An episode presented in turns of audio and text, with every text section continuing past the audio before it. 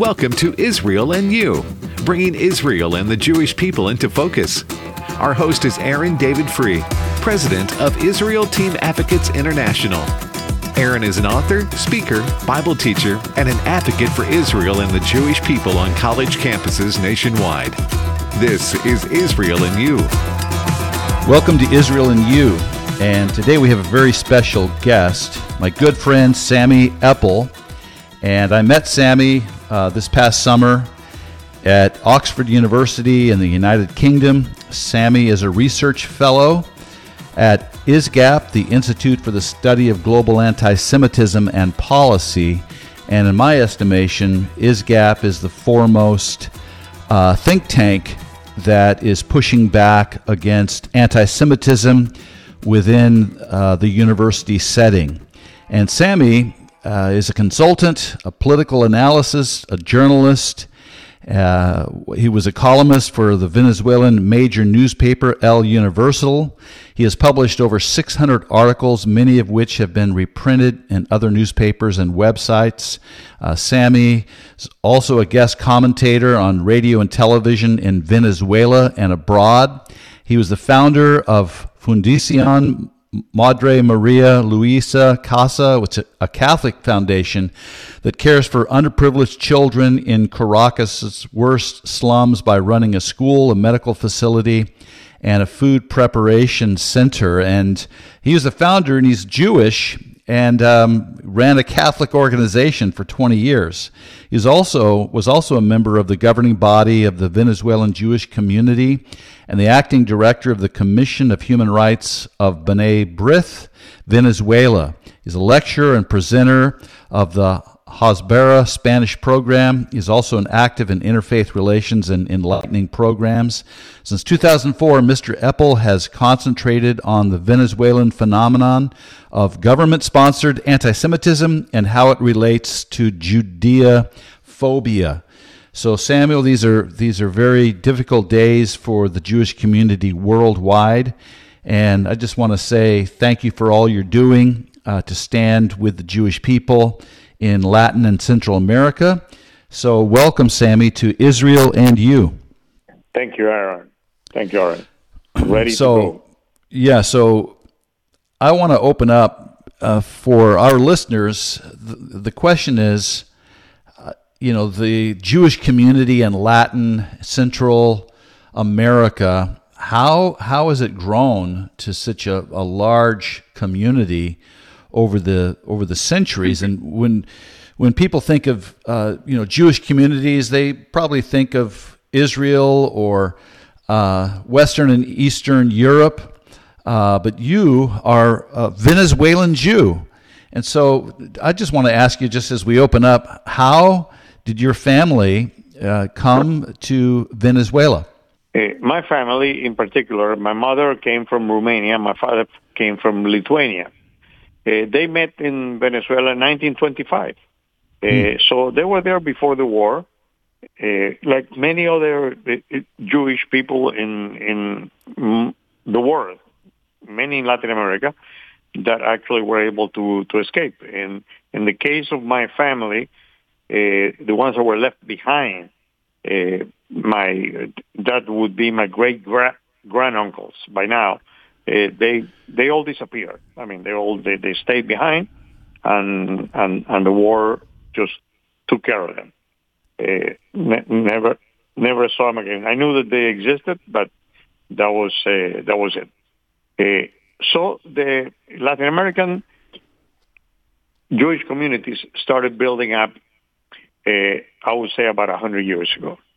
Okay. Uh, with the with the influx of uh, of uh, immigrants, uh, and it became it was some uh, uh, institutions uh, were able to progress, some were able to to go ahead. many failed, and some Jewish communities just disappeared. but with the Second World War, we got a big influx of refugees, survivors, and uh, uh, we we were able to to grow and to and to prosper. many Jewish communities became numerous and prosperous communities uh, because the Jews were coming to work. They were coming to try to make a living. Uh, right. Uh, they were trying to put behind uh, all the horrors of the Second World War. Uh, and that way, big communities were built in Argentina, in Brazil, in uh, Mexico. I'm talking about large communities of over 50,000 people. Wow. Uh, other countries, like my country, Venezuela, uh, we had smaller communities, like 30,000, uh, which is now, because of the situation in the country, uh, down to 4,000 only. Wow. Uh, unfortunately, for us and for many other uh, communities, when we were, we could say, a, a large and prosperous community, we had uh, enough of a, a, critical mass to build heavy institutions, like, for example, uh, synagogues, schools, cemeteries, old people homes, clubs, uh, etc. Uh, and we were successful right now many of the communities are suffering uh, because of uh, not being able to maintain uh, those uh, those heavy facilities that we made uh, once. Mm-hmm. Uh, so we, we're having a, a, a, situation where many Jews are actually leaving Latin America. some are, for example, in Venezuela, many of them are actually leaving to places where they can speak the language. For example, Spanish.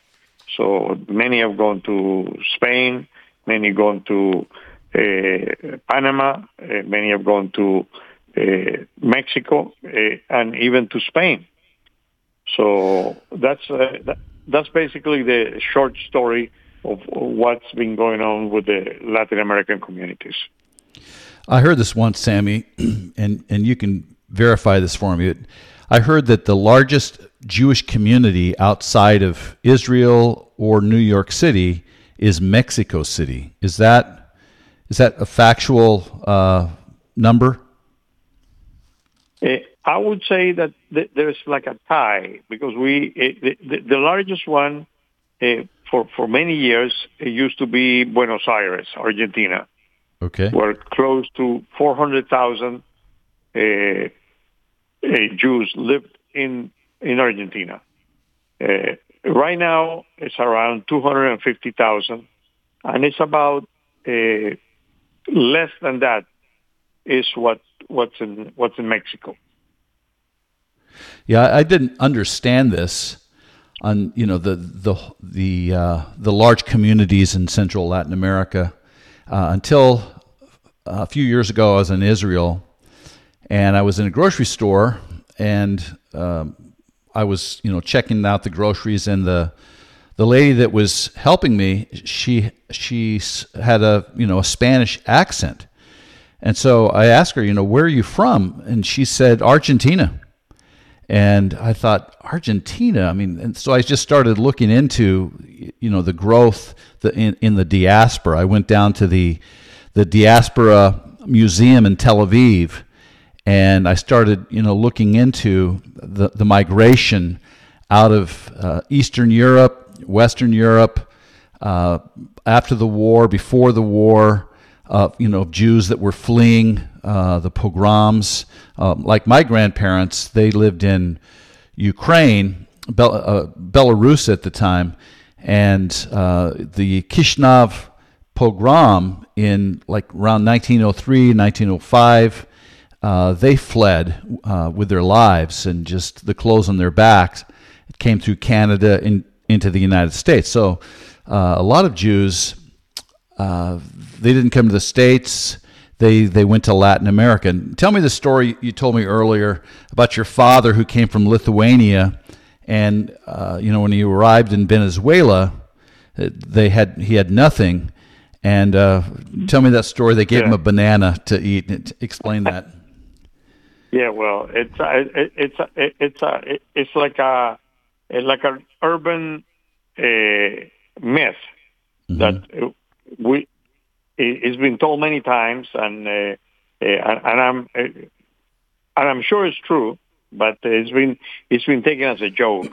You know that uh, that people would come from uh, from the boats in into Venezuela, and they were giving like a, like a five bolivar, which was like about a dollar, mm-hmm. okay, mm-hmm. a, a, five bolivar a coin, and a banana, hmm. and, and and and many people never seen a banana in their lives.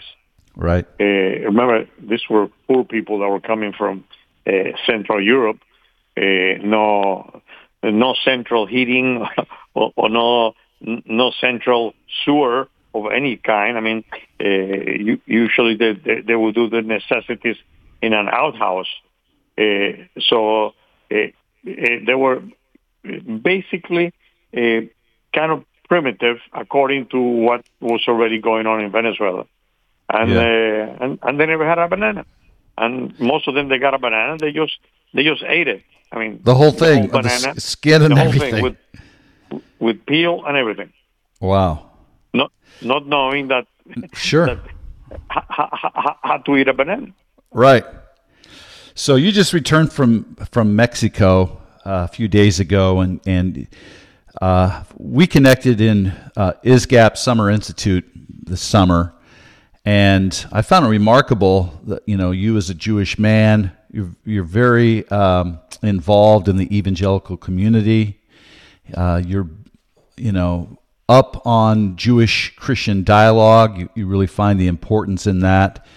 And so tell us about your trip to Mexico, and you, you were in a group called Parliament and Faith. And so, why is it so important for the Jewish world that uh, leaders like you are connected to the evangelical community, wherever it may be, the States or in, in Mexico? Uh, so, tell us about Parliament and Faith. This was basically a mandate uh, given to us by Natan Sharansky. Uh, Natan Sharansky in 2004 in the World uh, uh, Jewish Forum in Jerusalem uh, told us, uh, the ones who gathered over there, that we had to go out and find allies because we, we didn't have enough power to to overcome uh, the adversity that, that were coming to us. Mm-hmm. And uh, one of the people that he mentioned was uh, just go and find allies among the evangelicals. And I took that as a as a task, and I've been doing that uh, since then in my organization and in my personal life. Uh, a few years back, I, I latched on to a, a, an organization called Parliament and Faith. Uh, it, it sounded really interesting. I, I mean, I, I, I kind of go into different organizations because uh, first, if, if they are friendly to Israel or to the, to the Jews, I'm talking about evangelical organizations, and mm-hmm. if they uh, uh, actually trying to uh, to do something different uh, towards this uh, relation. Uh, in the in the case of Parliament and Faith, uh, this relation started over 10 years ago, uh, they uh, they had a mission, like a missionary goal, a missionary, and that's what they call themselves. They call themselves themselves missionaries to go into a government parliamentarians into parliamentarian offices in government mm-hmm. and bring them the word of God. Mm-hmm. Uh, that's basically what they do. And uh, it, it sounded like, an interesting idea, but it kind of round counterintuitive to the main evangelical uh, thought of the time that said that uh, politics uh, is dirty that politics is uh, uh, immoral and that no person of faith should actually go into it. Uh, that I understand. I mean, I mean because that that is what politics is. Mm-hmm. But this organization went the other way and decided maybe taking some from the American uh, system uh, that uh, if you wanted to make changes, if the changes were to be made, they had to be made in politics, not people praying in a in a church, not doing uh, good social work, uh, et cetera, et cetera. So so they went after that.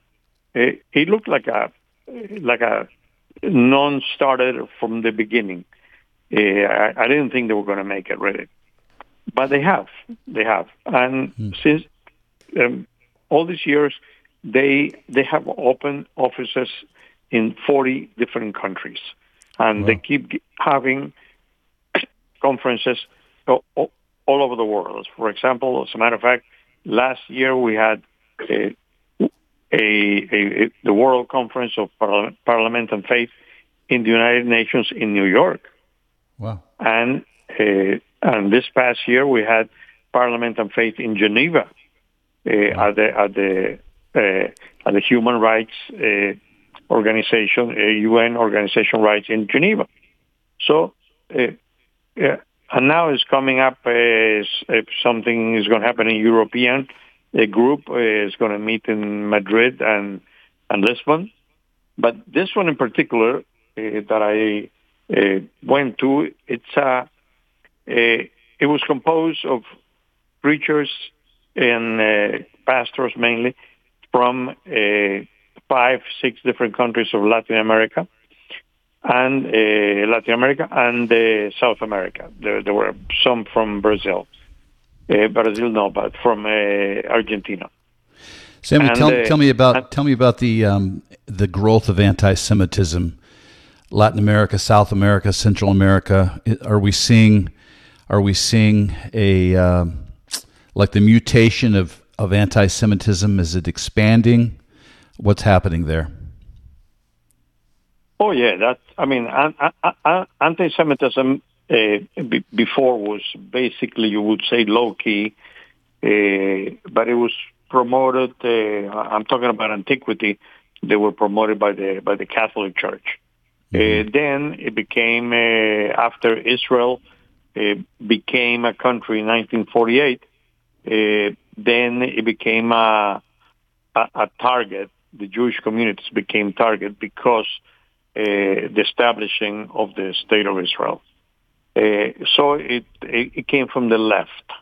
Mm-hmm. Uh, uh, ordinarily, it, it, will come from the left, and even now, that is being orchestrated and is being pushed by by the left there is a there is an interesting uh, twist to that, uh, and, and, it is uh, the uh, something that I call uh, uh, institutional takeover.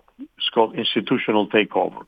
Okay. It is when when you have an institution and which sounds fine and it, it looks good and it's worthy and all of a sudden an, a, the radical element comes in and actually takes over that institution.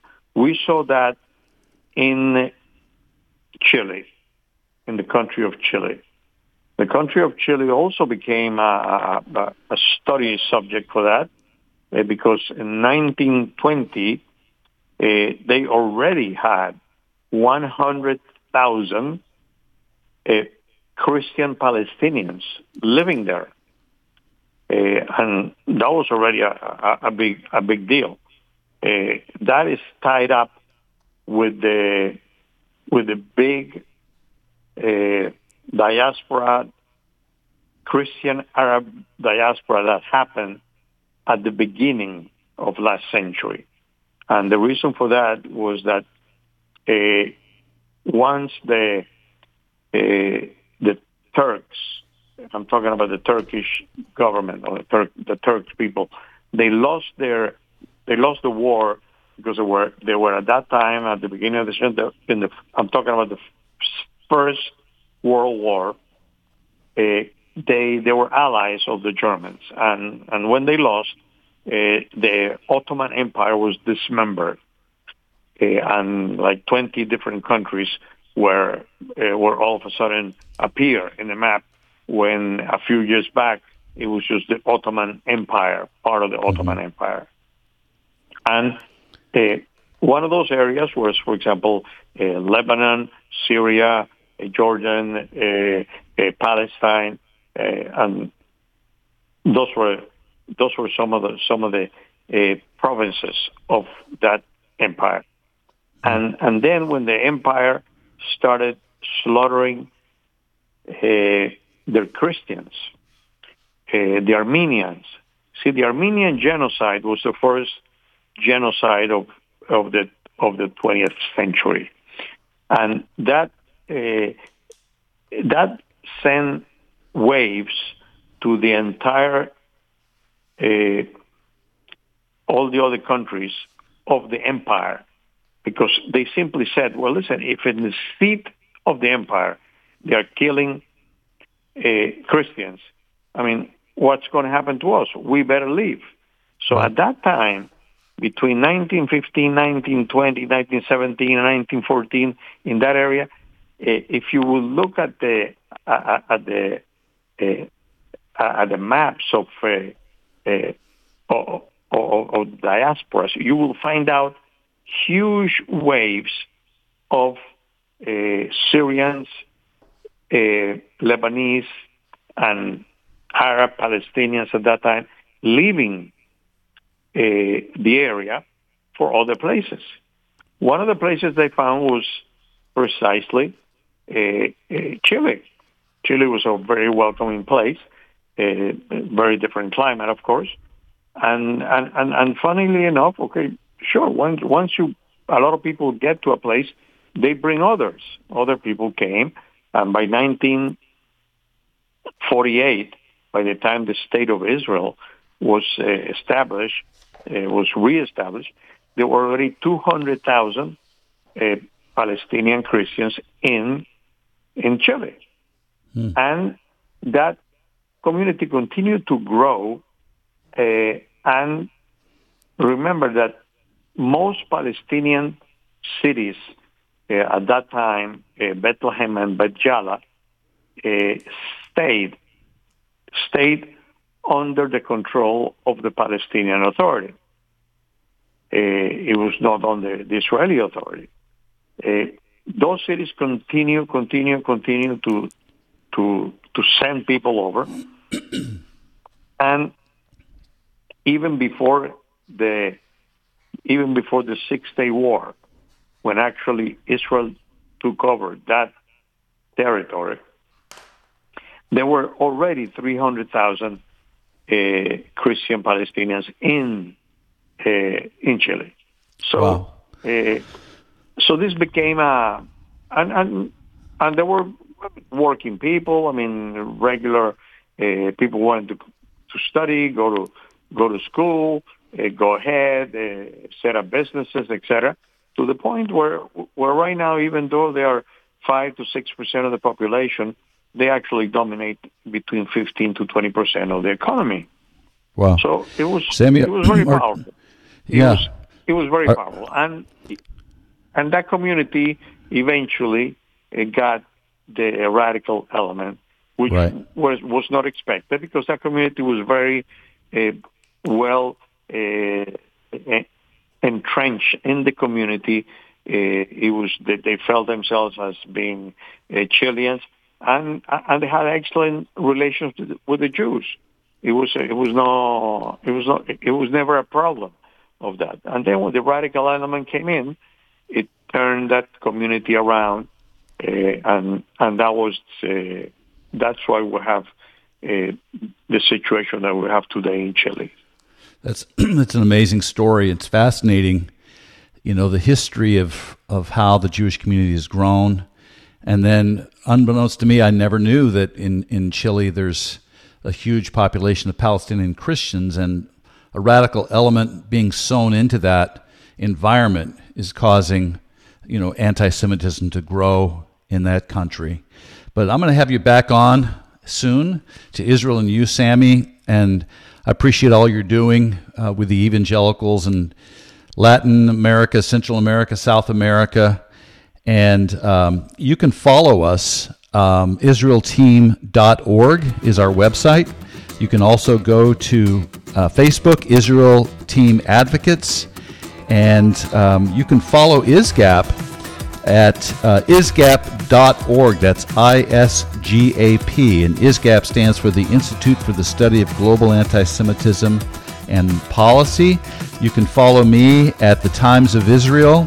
Just uh, Google my name, Aaron uh, Fruh, F R U H, and you can read my weekly uh, articles at the Times of Israel. So, Sammy, thank you so much for being on today and uh, telling us your story. And we're going to have you back soon on Israel and You. And God bless you and all you're doing, Sammy. Sure, David. Thank you very much. I appreciate. Uh, hope this helped, and uh, uh, we'll be back whenever you want. Okay. Thank you. We'll see you next time on Israel and You.